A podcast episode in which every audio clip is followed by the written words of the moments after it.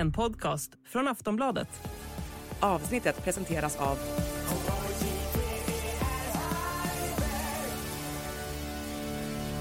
Stödlinjen.se, åldersgräns 18 år. Hej och välkommen till Höjd beredskap, en podd från Aftonbladet Ledare.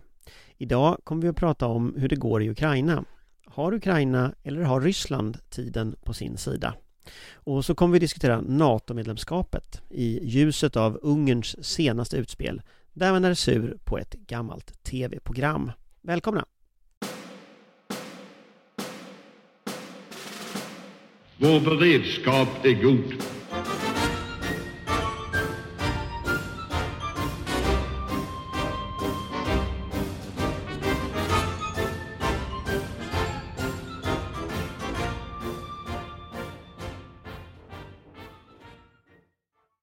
Hej och välkommen, då sitter vi här i studion. Det är jag, Anders Lindberg och det är eh, Johan Viktorin, VD Intil.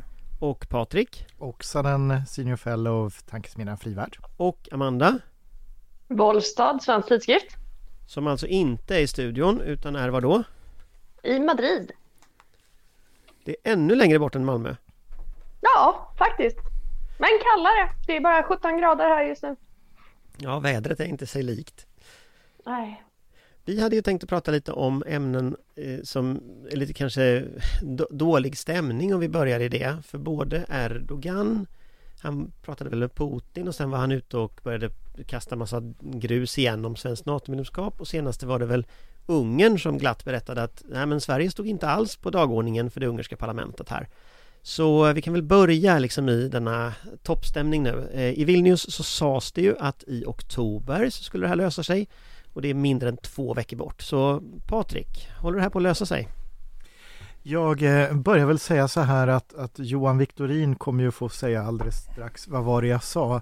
Eh, Så svaret på din fråga är väl egentligen nej, det kommer nog inte lösa sig i oktober. Amanda, eh, tror du att det håller på att lösa sig? Uh, hoppet är det sista som dör. Ehm, tror och tror. Jag tror att när det, här, när det väl börjar hända så kan det gå fort. Men om det blir i oktober, det är högst oklart. Och Johan, du har ju tidigare förutspått att det ska ta till nästa år. Mm. Ja, det ser väl ut att bli så. Eh, Men fortfarande så avgörs det här i Ukraina. Så får vi se ukrainska framryckningar och framgångar där så kan det gå fortare. Eh, Jag tror dock att eh, Erdogan vill nog passera lokalvalen i Turkiet i, eh, på våren innan han tar det slutliga steget i så fall. Men om vi bryter ner det här nu, vad är det som har hänt? Ska vi börja med Patrik? Alltså vad är det som egentligen har förändrats nu sen i Vilnius och, och, och så? Ja, men jag vänder på det och säger att det är ju ingenting som har hänt och det är väl det som är problemet. Eh, därför att eh, vi, vi, vi står egentligen fast på samma punkt. Eh, och nyckelmeningen från Erdogans sida var ju så snabbt det är möjligt. Och så snabbt det är möjligt för honom är ju inte samma sak som det är praktiskt snabbt möjligt att göra det här på. Men, men, men så snabbt det är möjligt har alla tolkat som, eh, som oktober. Ja, jag ska ju säga då att från början så tolkades det ju ännu tidigare ska vi komma ihåg. Den, när man konstaterade att det ungerska parlamentet eh, skulle ju kunna då ha kanske hunnit med det direkt efter Vilnius eller kallas in igen för en session under sommaren. Det var ju fullt möjligt.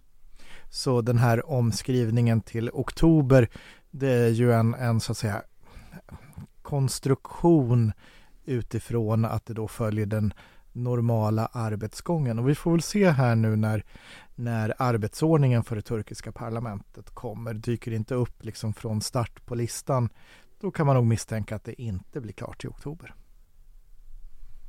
Nej, jag, alltså jag vill ju backa bandet till när vi lämnar in vår ansökan. Eh, Jag har ju gått igenom avtalen och läst avtalstexterna och jag tycker man har Jag tycker inte att man har gjort det där särskilt bra faktiskt. Därför att i den här senaste Vem, har inte gjort det särskilt bra och när? Alltså varken NATO eller Sverige har gjort det här bra. Som har inlåtit sig i de här bitarna. Vi börjar från början i den trilaterala överenskommelsen som gjordes med Sverige och Finland. Där står det om man läser i avtalet att vi ska liksom ta avstånd och bekämpa terrorism i alla dess former och alla associationer. Alltså det är liksom en never ending eh, attackyta på, på, på, det, liksom, på den formuleringen. utifrån min tolkning, eller det öppnar upp för det i alla fall. Och det har ju Turkiet verkligen grävt i ordentligt. Och sen nu senast i Vilnius så står det ju om man läser texten att vi ska då göra en, en plan, en roadmap för de här bitarna och så står det på slutet att on this basis så ska man då ta det här beslutet. Och det är det som Erdogan hänvisar till nu när han säger att ja men jo, det är ju bra att man ritar upp en plan, man måste ju implementera planen också. Och det är ju naturligtvis en, en ett, tycker jag då, fult sätt att tolka det där på. Men grejen är ju att man har öppnat upp det för den typen av tolkningar när man skriver det så löst och sätter olika villkor för olika saker. Vad skulle Sverige gjort Och an- annorlunda? Man skulle ha lämnat in ansökan till, till NATO. Det är open door policy och här kommer vår ansökan. Och sen så är det liksom Inga, inga förhandlingar? Nej. Amanda? Nej, jag... Å ena sidan håller jag naturligtvis med om vad Johan säger men samtidigt så är det ju svårt därför att eh, vi har en part som är beredd att förhala och bråka om det här så länge det gagnar honom, vilket han uppenbarligen fortfarande tycker. Och vi har ju inte så mycket att säga, sätta åt där. Det har ju en mening inte NATO heller. Så det är ju svårförhandlat, för att uttrycka det milt. Nej, men, och, och här är ju då fortfarande, vi är tillbaka till, till egentligen den grunddiskussion och grundkalkyl vi har pratat om tidigare. Sen har vi haft lite olika optimism eller pessimism när den här faller ut. Realism. Eller realism. Ehm, och det är ju då, då att det, Erdogan skriver på när han får ut mindre saker av att stoppa än, än vad han får ut av att hålla på så här. Eh, det vill säga att kostnaderna börjar bli för stora. När, när de här kurvorna förändras liksom i, i hans kalkyl, då, då kommer det hända. Eh, det som har hänt nu senaste veckan är ju att, eh, att Ungern tycker att det är läge att, att slå på Sverige också i det här. Uh, Ung, vad Ungern är ute efter, det, det, det, det är väldigt otydligt. Annat än att Orban vill, vill passa på att och spela Orban. Men om man tittar lite på vad som faktiskt har hänt. Alltså det som har hänt är ju att, att Ungern nu är arga på en film från UR från för två år sedan om avvecklingen av demokratin i Ungern. Jag tror till och med att det var från 2019. Va? Det är till och med fem år sedan. Ja, det var länge sedan i alla fall. Den är inte från nu. Och de vet ju rimligen att Sverige inte kan, att regeringen kan ju inte göra något åt vad UR publicerar. Det har de liksom ingen som helst möjlighet. Och det vet ju rimligen Ungern om. Så att det här är ju antagligen bara en form av så här, teaterspel. Men vad, är liksom the endgame? Vad vill de uppnå? Ja, alltså, det är ju bara trams. Låt oss åtminstone vara ärliga i det här forumet. Det är ju bara trams. Eh, man vill spela, man vill visa sig vara en maktspelare. I synnerhet med tanke att för Ungern kostar det ju absolut ingenting. Man har sagt, och det tror jag att man håller fast vid, att man inte kommer vara sist att ratificera Sveriges. Så så länge Turkiet håller på och tjafsar så kan Ungern göra det helt utan kostnad. Eh, och ingen har ju liksom satt emot någonting där heller. Så det handlar ju bara om någon slags power trip naturligtvis. Och kanske också att visa sig fortfarande spela lite mellan öst och viss, väst i liksom den här identitära konflikten. Det har man gjort tidigare, att, att det inte allt för tydligt sluta upp på, på västsidan. Så att, men det är ju bara det är ju bara trams. Ja, men vad är också endgame? komma Men de har ju real- realekonomiska, de får ju alltså då köpa billigare energi från Ryssland. Eh, De får stora kinesiska investeringar. Så att det finns ju den eh, vinkeln också. Och det har ju både Patrik och jag sagt ganska länge det här att man inte får glömma bort Ungern i det här. Men, men för att försvara regeringen lite, vilket jag naturligtvis inte ska göra till en Vä, vana. vä, vä, vänta nu, vad sa du Anders? nej, men- Vad sa för, att, för att försvara regeringen lite så är det liksom vad fasen kan de göra åt det där? Nej, vi sitter ju där vi sitter. Jo men eh, läget är ju som det är Mm. Man kan ju tycka att liksom man från början inte skulle gått in i en förhandling men om inte jag minns fel så sa Stoltenberg att det är så här vi ska göra Mm. Så Och att det kommer gå fort. ja, och det gjorde det inte Så att vad kan regeringen göra annorlunda just nu än det den gör? Nej, Sen ska äh, vi komma ihåg... Ja, förlåt. men jag tänkte bara säga att just här och nu, då är det ju bara att eh, stå stoiskt och, och, och hålla sin position och inte Den Skicka signaler. Ja, ja men det eller Hur gick det för honom? eller eller eller eh, så tänker vi oss eh, då Sven Duva och, Jag visste att det skulle och så. komma. Nej men alltså vad jag är ute Det är efter kanske är inte liksom den bästa parallellen heller. Den, den parallellen är ungefär lika dålig men vad, vad frågan är ju liksom vad, vad kan man göra?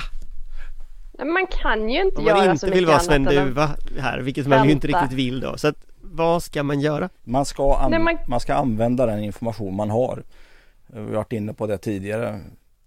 Tycker man sig veta att det pågår en psykologisk operation med koranbränningar, då ska man dela ut det man vet till de som behöver veta det. Eh, för att man ska kunna sätta pressen. Får jag säga en sak? Ni noterade ni att när det blev en diskussion om att det här var en operation från, från Iran Då sjönk de där koranbränningarna ihop som en liten soufflé Så mer än så var det var en intressant förändring där i samtalet så. Mm. Och det, det, Tänk om man hade gjort det från början Vad hade hänt Ja. då tror ni? Nu kan jag säga vad var det jag sa. Amanda? Nej men sen, sen så ska man ju komma ihåg också att Turkiet ju från allra allra första början när vi aviserade vår, vår avsikt att söka medlemskap i NATO uttryckte de ju sig positiva. Så det här är ju inte heller någonting som gick kanske att förutse från allra första början. Sen kan man ju naturligtvis i efterhand analysera vad regeringen har gjort. Men jag tror att det har varit svårt att agera annorlunda vid varje enskild punkt. Jag tror att det är svårt att göra så mycket nu. Utan det vi måste göra är nog att förlita oss på och kanske lägga ytterligare tryck på våra allierade i den här frågan.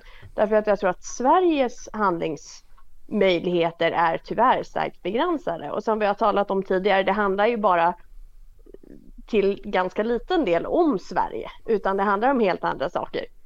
Det vill säga inrikespolitik, det handlar om, eh, om eh, vapenexport från det stora landet i väster och den typen av frågor. Och där kan inte vi göra så himla mycket.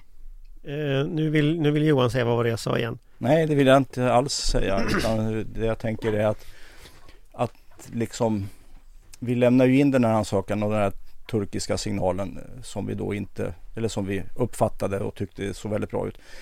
Det har Och att även göra, finska presidenten uppfattade det, ja precis, men det har att göra med att vi inte riktigt har sjunkit in att det pågår ett stort krig i Europa.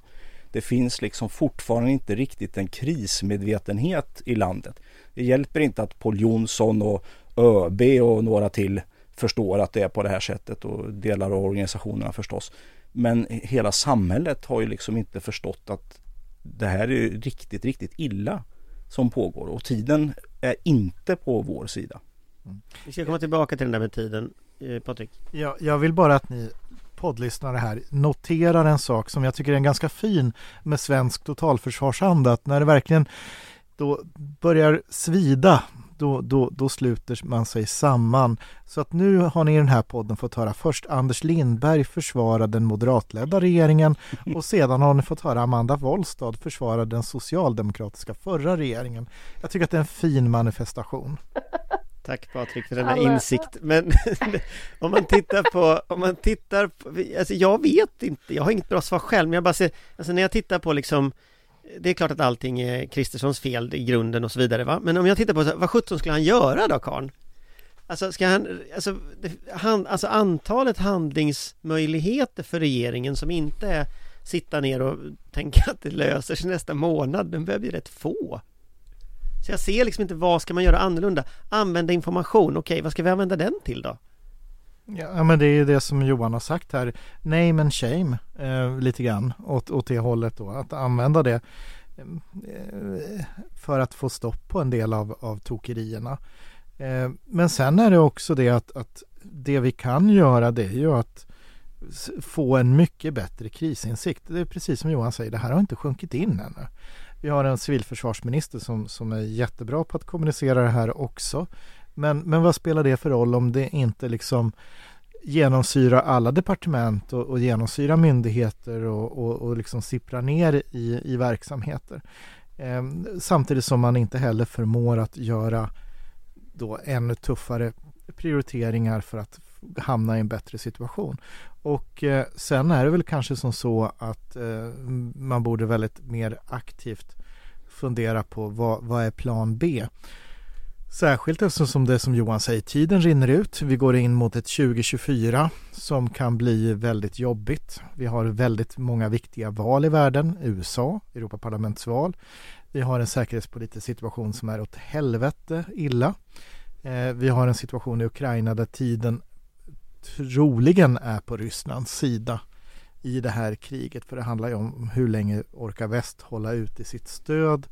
Ehm, och eh, globala syd vill, vill se gärna en, en, en snabb fred så att saker och ting återgår till lite mer normalitet när det gäller eh, jordbruksexport, energi och så vidare. Och så vidare. Så att det, det, och så har vi Kina i, i mitt i allt det här eh, och en snabb AI-utveckling och så vidare och så vidare. Så att det är inte så mycket tid.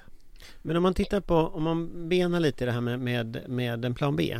Att vi, vi antar att Får jag Jo- Johan, bara ta en grej på, som svar på din förra fråga först? okej. Nej men jag tänker det här med krismedvetenhet och, och uh, name and shame det är naturligtvis jätteviktigt på alla möjliga sätt men det är bara delvis ett svar på, på Anders fråga därför att eh, Name and shame till exempel att det, då utgår man ifrån att det Turkiet faktiskt bryr sig om i detta är koranbränningarna. Och det är det ju inte.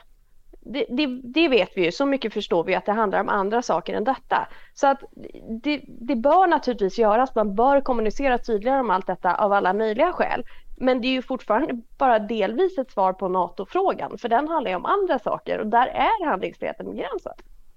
Ja, där måste andra in och agera. Men, men, men där tänker jag att varje gång man har pratat med amerikanska företrädare till exempel så säger de nej, de kommer inte att lösa detta, ni måste hantera det själva. Det är liksom budskapet hela tiden från, från USA. Sen vet vi att det inte är så i verkligheten men, men det är ändå så att i takt med att vi närmar oss presidentvalet så kommer ju deras manöverutrymme också att krympa ihop. Så att jag menar, det minskar ju också och går vi över andra sidan årsskiftet så vet vi hur en amerikansk valprocess ser ut och den blir ju väldigt genomgripande och just nu så har Biden blivit, blivit eh, ställd inför det här ja, Riksrätt. partipolitiska riksrättsåtalet naturligtvis men det är klart det, det, det konsumerar ju all, allt syre i rummet liksom så va så att, men, men jag tänkte att vi skulle komma tillbaka till det här med, med plan B för jag tycker den Det stod faktiskt på min lilla lista här med plan B just att Om vi antar att Johan har rätt, vilket ju hittills tyvärr eh, ofta har inträffat eh, så, så, så har du ett lokalval i Turkiet och då ligger vi närmare nästa sommar snarare än oktober och så vet vi att Turkiet har stängt på sommaren så då kanske vi hamnar någonstans i nästa höst eh, om när parlamentet öppnar igen och då är vi så här om ett år så kanske vi är medlemmar. Om Då an- har vi ett amerikanskt presidentval och vad det kan Exakt. innebära. Och så, men vi antar att det är scenariot och då, då, då innebär ju att alla korten är uppkastade i luften här. Så då, vad är vår plan B? Och, och har vi några plan B överhuvudtaget just nu mer än liksom rusta upp själva och vara kompisar med Finland? Eller liksom, vad finns det för tankekraft vi kan ha här? Vi börjar med Johan, för han ser ut att ha tänkt där borta. Eh, ja, det har vi. Vi kan ju naturligtvis sluta bilaterala avtal på en annan nivå än vad vi har gjort hittills. Eh, förstås. Eh, till och med Zelensky har ju frågat efter sådana för Ukrainas del då. Pekar på Japan och Sydkorea och liknande och vill ha motsvarande konstruktioner. Eh, så att det är ju ett sätt att pröva, både med USA och Storbritannien. Den så kallade Hultqvist-doktrinen men lite uppgraderad och uppumpad. Men då tänker du bindande försvarsgarantier, bilaterala avtal? Exakt. In till dess att vi är medlemmar i NATO. Mm. Sen behöver inte de Okej, vi har, då har vi första plan B här, det är bilaterala avtal. Det bygger på att någon annan vill teckna dem med oss också. Ja absolut och vi måste ju kunna erbjuda någonting också. Mm. Och vi har ju inte den bästa förhandlingspositionen just nu eftersom man konsekvent har sagt att vi vill inte överhuvudtaget prata om plan B. Men vi antar att det är liksom plan B, första steget. Vad finns det mer för plan B vi kan ha här? Nej, det där är den enda realistiska skulle jag säga. Ja, det är ju plan B. Ja. Finns det en plan B som kan vara till exempel ett samarbete inom EU? Nej, det är plan Varför D. inte? Plan Ö Jaha, Varför inte? Plan E kanske. Varför inte? finns ingen förmåga. Frankrike? Av samma Nej. anledning som det inte finns något försvarssamarbete inom EU idag. Finns det någon plan B som kan vara att stärka JEF till exempel? Ja, det är ju en del i, Plan B. i, i, i plan B med Storbritannien. Mm. Mm, men då hade vi lite andra länder också va? Jo, men det blir ju liksom en påhak. Eh, Nyckeln där är i Storbritannien. Absolut. Men Jeff är men, bra. Men, Det är men bra. varför jag frågar är ju för att du måste ju kunna öva inom ramen för någonting så att Absolut. det blir meningsfullt och om, om det är ett, om det är ett bilateralt avtal med USA och Storbritannien, absolut men Men är inte risken att vi bygger något Nord-NATO då av alltihop? Ett eget NATO där uppe? Ja, det kan ju om det blir en, en permanent situation så, så är det klart att det kan ju bli någon slags eh, dubbelstruktur som blir väldigt ineffektiv och bökig och svårhanterad. Okej, men det är ändå vår plan B. Har vi någon, någon plan B som Nu- på något sätt det- inte är bökig och svårhanterad? Ja, äh, alltså, Plan A. Ja men Nu var ju hypotesen här att Johan hade rätt när det gäller tidsutdräkten men nu slog det mig faktiskt. Eh, Jag läste en artikel om det här med NATOs högkvarter. Frågan är ju om NATO försöker bädda för någon slags JEF-struktur beroende på hur man sorterar in de här länderna kring Östersjön. Du I tänkte på det NATOs tyska, eh, tyska initiativet. Nej, alltså NATOs operativa högkvarter, hur de ska vara lokaliserade och framförallt, eller var de ska lokaliserade, det vet man. Men vilka länder som ska sortera under vilket operativt högkvarter, för då skulle ju faktiskt, om man nu exempelvis hypotetiskt sätter alla länder i Norden och Baltikum under Norfolk i, i USA, då Det- har man ett JEF. Ja, och det är, ju, det är ju det som Sverige vill och det är det Mm. Finland vill. Eh, man vill inte liksom ligga under Brunnsum i, i Nederländerna som Finland just nu ligger under. Eh, för att liksom bygga ihop en, en nordisk, arktisk, baltisk dimension på det hela. Men bygger inte det där på att man ser Sverige som ett operationsområde? Att liksom Östersjön och norra delen är samma och att alltihopa ligger under Norfolk? För om jag fattat systemet hittills rätt så delar man ju lite upp det. Att södra Östersjön och norra är lite två olika delar och man tänker att det är olika logiker och så vidare. Ja, Men det- man måste se det på ett operations... Alltså vapenutvecklingen är ju sån att vapnen når så långt och räckvidden är så stora så att det blir större och större operativa områden helt enkelt. Det var ju en annan logik. Men när- även om Sverige inte är med i NATO så tänker ni att inom någon slags JEF-struktur så skulle vi kunna vara med som något hängavtal då på det eller? Ja, det, i, I en plan B så Mm. blir det ju Ja men vi är i plan B. Ja. Ja, Men, men, men jag tänkte bara med uppdelningen där så, så har ju det historiskt sett varit att eh, geografin när Sverige och Finland inte var aktuella för NATO så hängde ju Baltikum mer ihop med kontinentaleuropa, alltså kopplingen till Polen så. Eh, och Norge och Danmark mer eh, liksom mot Atlanten till. Så att, så att det är den här förändrade geografin som, som förändrar den här logiken också. Mm. Alltså jag, jag tycker det är ganska svårt att se att någonting av det här är särskilt bra. Men, men, eller det gör jag inte. Men om man tittar på liksom politiska diskussionen. När tror ni en minister kommer att säga vi behöver en plan B? När i tid kommer det att inträffa? Om Eh, det här fortsätter, Johan har fått rätt, allt har gått åt skogen. Jag, jag hoppas att en minister aldrig säger att vi behöver en plan B. Jag hoppas att en minister när det behovet inträder berättar att nu hanterar vi det här problemet på det här sättet. Att efterlysa en plan B från regeringens sida på det sättet, det vore, vore extremt olyckligt. Men när jag omformulerar om då. När säger regeringen hej, jag står här just nu i Pentagon, vi kommer att skriva ett nytt trilateralt avtal. Eh, det kommer inte att vara trilateralt utan det kommer att vara direkt med USA men vi kommer också ta med övriga Norden i det här. Eh, när inträffar en sån sak? När, vill, när finns den politiska viljan att erkänna att Turkiet och Ungern faktiskt har skjutit det här i sank för nu? Efter och. Ryssland och Kina har skjutit i sank. Eh, Nej, Turkiet och Ungern är det som skjuter här i sank. Jag köper att de andra ligger bakom, men jag är jävligt trötta på de länderna ska jag säga just nu. Eh, Jag tror att det här inträffar om, om eh, det, Sverige inte är medlem när NATO firar 75. 75-årsdagen då av Atlantpakten. Instämmer. Men samtidigt är det så här, man man kan sitta och titta. Jag har vi ett sit- år. sitter och tittar på klipp från Zelensky som sitter och pratar om, ja men självklart har vi en plan B för hur vi ska försörja vår befolkning med eh, livsmedel. Det är det vi sitter och tittar på i regeringen just nu, det är för det är vår uppgift att förbereda olika alternativ. Så jag, jag förstår inte, jag, jag tycker man har ett kommunikationsproblem i det här och det gäller ju bägge sidor, att man inte vill liksom Men det, säga det är ju samtidigt också ett förhandlingstekniskt problem att börja prata om att jag tror att det kan finnas en strategi där oavsett vem som ligger bakom den. Att man inte pratar om alternativ därför att Sverige ska gå med i NATO. Alltså det blir ju märkligt inte minst från NATO-håll att erkänna eller låta Sverige erkänna någon slags nederlag. Så jag menar, som Patrik säger, det är klart att vi kan försöka, eller bör fixa en plan B. Eh, se till så att strukturerna är på plats. Men vi kan ju inte kommunicera att det är det vi gör. Vi kan inte kommunicera att det är det vi tror kommer behövas. Därför att Sverige ska ju gå med i NATO. Och släpper man på det så är det ju risk att förhandlingarna blir ännu struligare. Men alltså jag tycker att man behandlar folk som eh, att de är dumma i huvudet och inte kan tänka själva. Ehm, så att, eh, för jag tycker att man har gjort ett eh, fel här, att man har växlat. NATO är ett medel för vår säkerhet. Det är ju vår säkerhet som är målet. Och då, måste, då är det regeringens skyldighet, oavsett partifärg, att se till att eh, söka att borga för den på bästa möjliga sätt. Och då innefattar det att man klart och tydligt talar om att det här är vår plan, det här är vår väg, det är den vägen vi vill gå. Vi är absolut säkra på att det här är det absolut bästa medlet.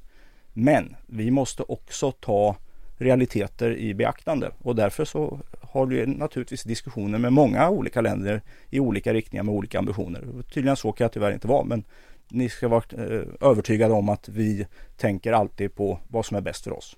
Jag tycker att det är en bra kommunikation Johan. Ehm, man ska inte inleda till spekulationer i det ena eller andra utan men ha en tydlig kommunikation att regeringen styr riket, regeringens första prioritet är detta.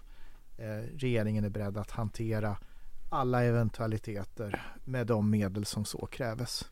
För, för en, en sak som kan vara bra att tänka på här det är att Sverige består ju av mer än regeringen. Det finns ju en befolkning också som, ja, det är de man ska prata med. Som förhåller sig till de här frågorna just nu. Och tittar jag utifrån liksom en vänsterperspektiv på hur människor diskuterar detta så, eh, så skulle jag säga att det kommer att vara svårt för Turkiet och Ungern att reparera någon form av relationer efter hur de beter sig nu. Därför att dels så blir man väldigt arg på de här länderna, vilket det fanns skäl till att vara innan.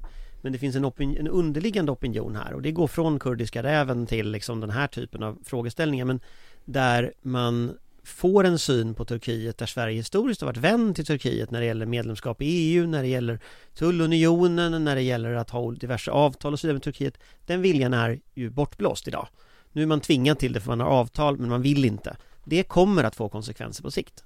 Så det här förändrar också på ett mer fundamentalt plan hur man ser på de här frågorna. Och det andra som är det är att det här minskar också stödet för NATO-medlemskapet. Alltså det här visar att NATO-medlemskapet var en process som var dåligt skött. Man hade inte koll, det gick för snabbt. Alltså alla de här sakerna som folk sa innan ansökan Kommer nu tillbaka i retur.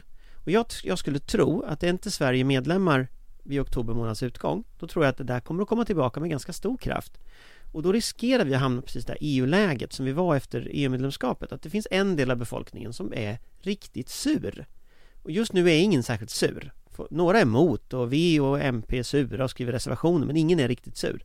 Men den liksom känslan håller på att, att, liksom att, att man är lurad lite, den håller på att öka, den här befolkningen. Så jag tror också man behöver prata i ögonhöjd med alla människor om det som faktiskt är. Och är det så att man sitter i ett läge när, nej men faktiskt det kommer inte att bli medlemmar, då behöver man berätta vad man tänker göra. Absolut. Därför att annars så blir hela den här omläggningen av säkerhetspolitiken som vi hade 2022 Den blir obegriplig till slut för människor. Eh, Och jag tror att man ska undvika det här EU-läget att man får liksom en del som är sur. Eh, nej, Nej-frågan i EU spökade i 20 år efter medlemskapet liksom. Tack, tack och lov så ser vi inte det ännu i Än skulle jag säga, men det, där, det här men, är Jag delar, delar din uppfattning om att det över tid finns en risk med detta Eh, men, men eh, tack och lov ser vi inte det ännu. Så att, eh, Nej, men det finns där. Det, det, jag, jag, ser tendenserna nu att den typen av saker börjar bubbla. Därför att, och det, det, är just den här känslan av att nej men fan, de har inte koll. Liksom. Det var inte så lätt som de sa. Och sen så understryks ju det av att de här då eh, Ungern och, eh, och Turkiet beter sig som de gör. Skitsamma. Jag tänkte vi skulle ha ett annat ämne med här idag och det var Ukraina. Och Johan antydde lite innan och sa att tiden kanske inte är på vår sida i Ukraina. Så jag tänkte Johan, du kan väl utveckla det där lite. Vad är det egentligen vi ser nu? För mediabilden just nu, det är ju av en ukrainsk offensiv som går hyfsat bra. Man har slagit igenom den första linjen.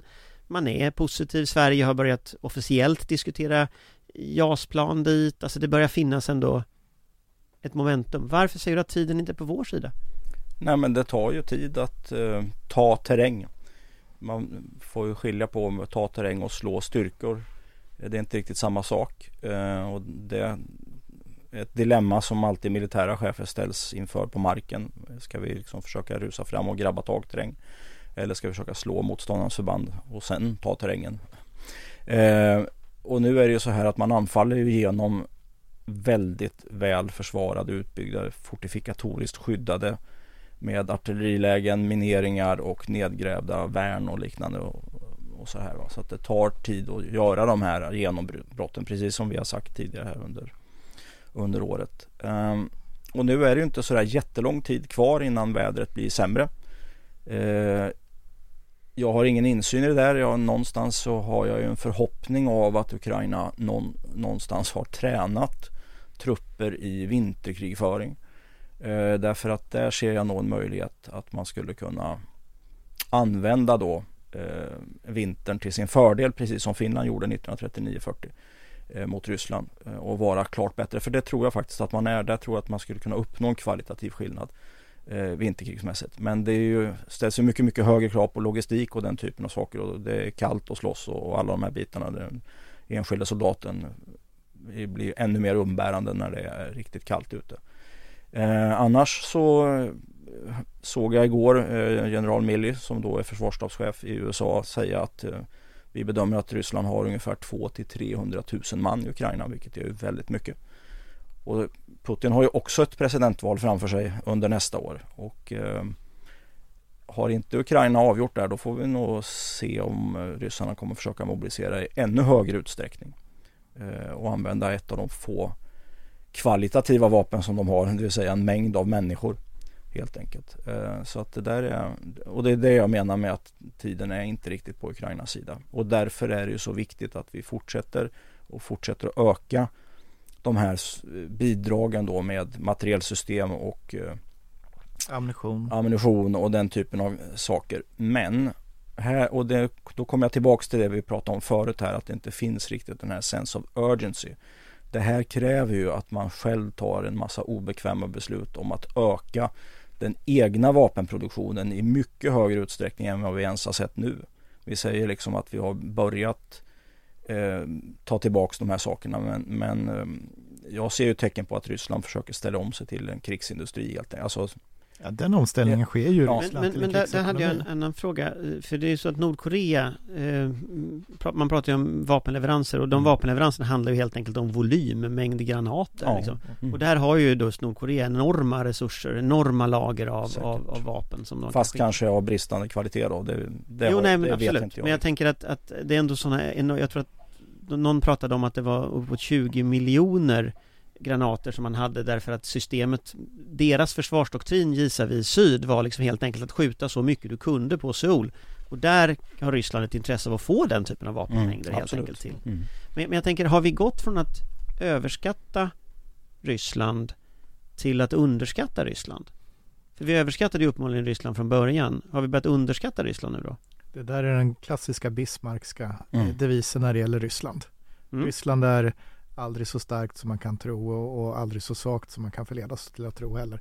Fritt återgivet, inte exakt ordagrant. Men aldrig så starkt som vi fruktar och aldrig så svagt som vi hoppas. Ja, där, men har vi gått i den fällan? Sin Bismarck. Ja men det gör vi ju alltid. Ja, ja men har vi gått i den alltså, nu? Alltså mainstreammässigt gör vi alltid det. Men har vi gått i den nu? Är det så att Ryssland nu kommer att överträffa våra förväntningar istället? Så att vi har hamnat i liksom idiotläget att Nå, det... när de lyckas med någonting så blir vi chockade istället?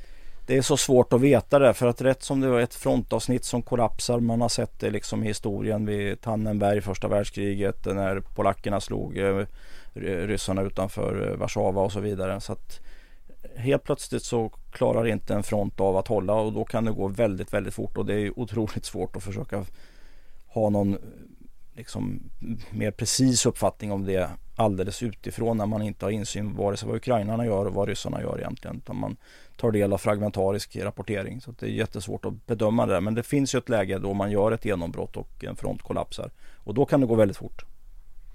Eh, när du tittar på eh, det här presidentvalet nästa år i Ryssland det, det, har ju pågått diskussioner kring liksom en riktig mobilisering i Ryssland och pågått diskussioner om det du kallar krigsekonomi, att man ställer om hela ekonomin mm. till, till detta.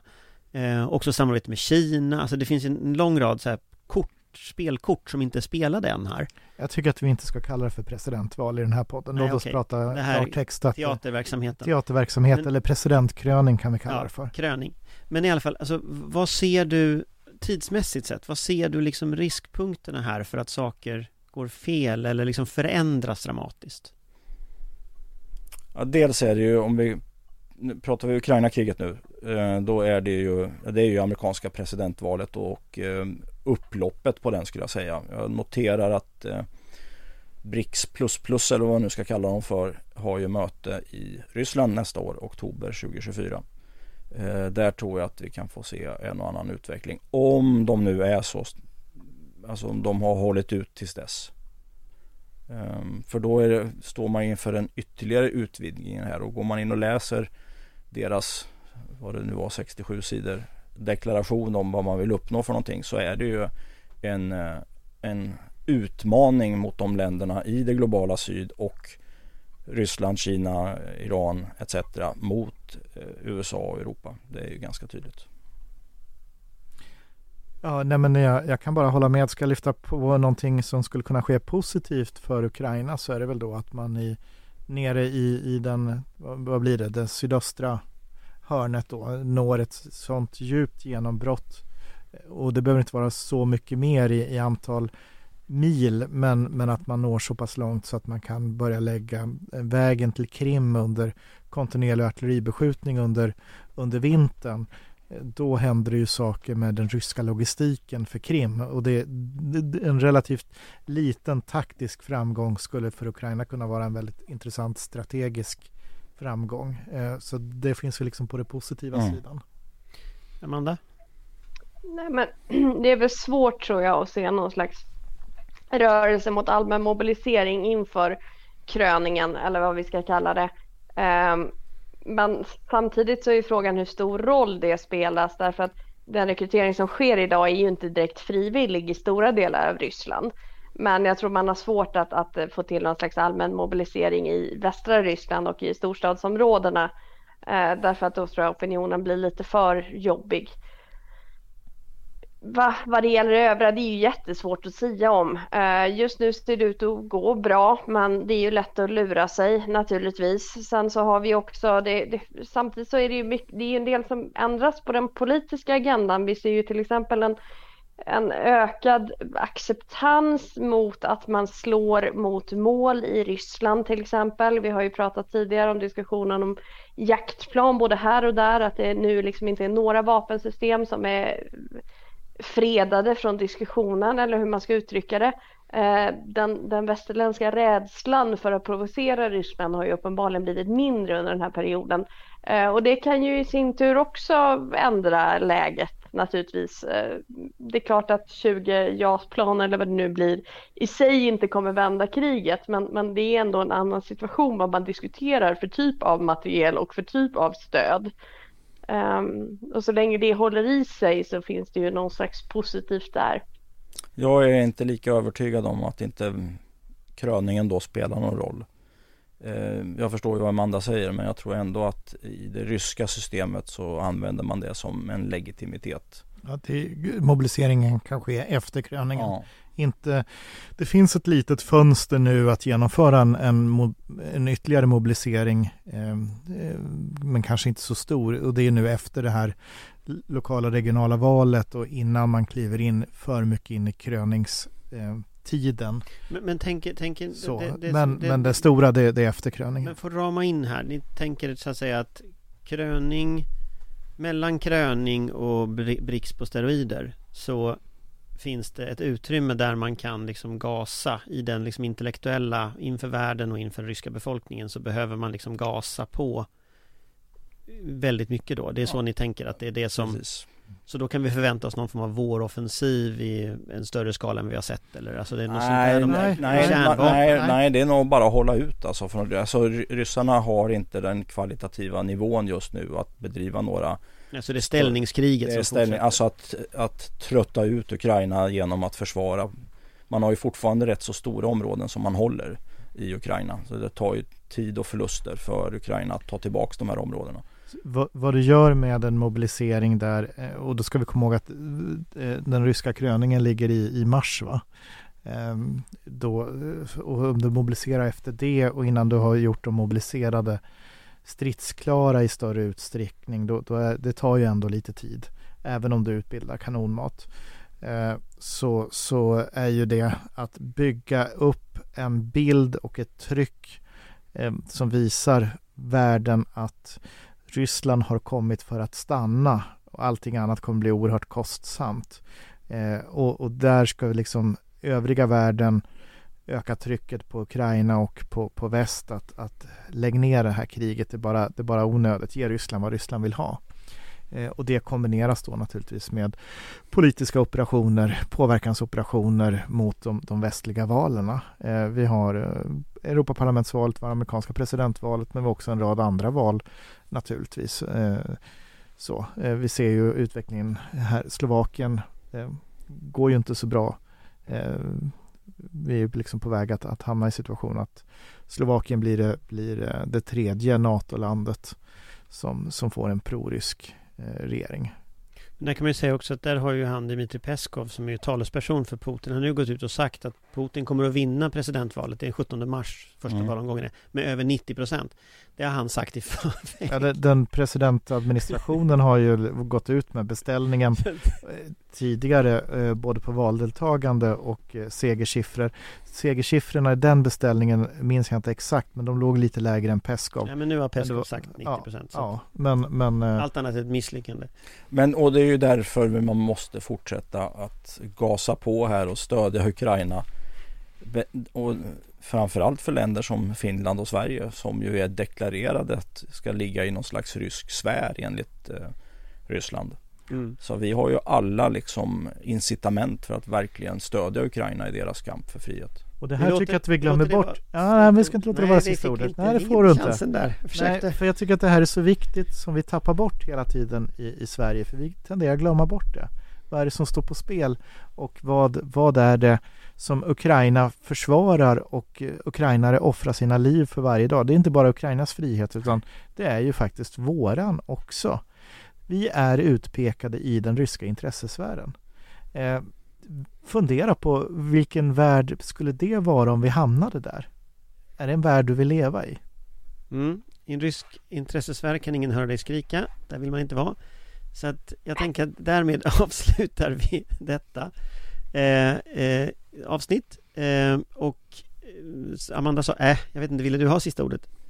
Nej, jag, det, jag fnissade till bara äh, över, över rymdskräckisreferensen. Okej, okay, den kanske var lite långsökt men never, never mind. Ja, men tack för oss idag i alla fall eh, och sen återkommer vi om två veckor med den här podden och då har förhoppningsvis eh, Ukraina vunnit kriget. Tack för den här gången. Slava Ukraini. Vår beredskap är god.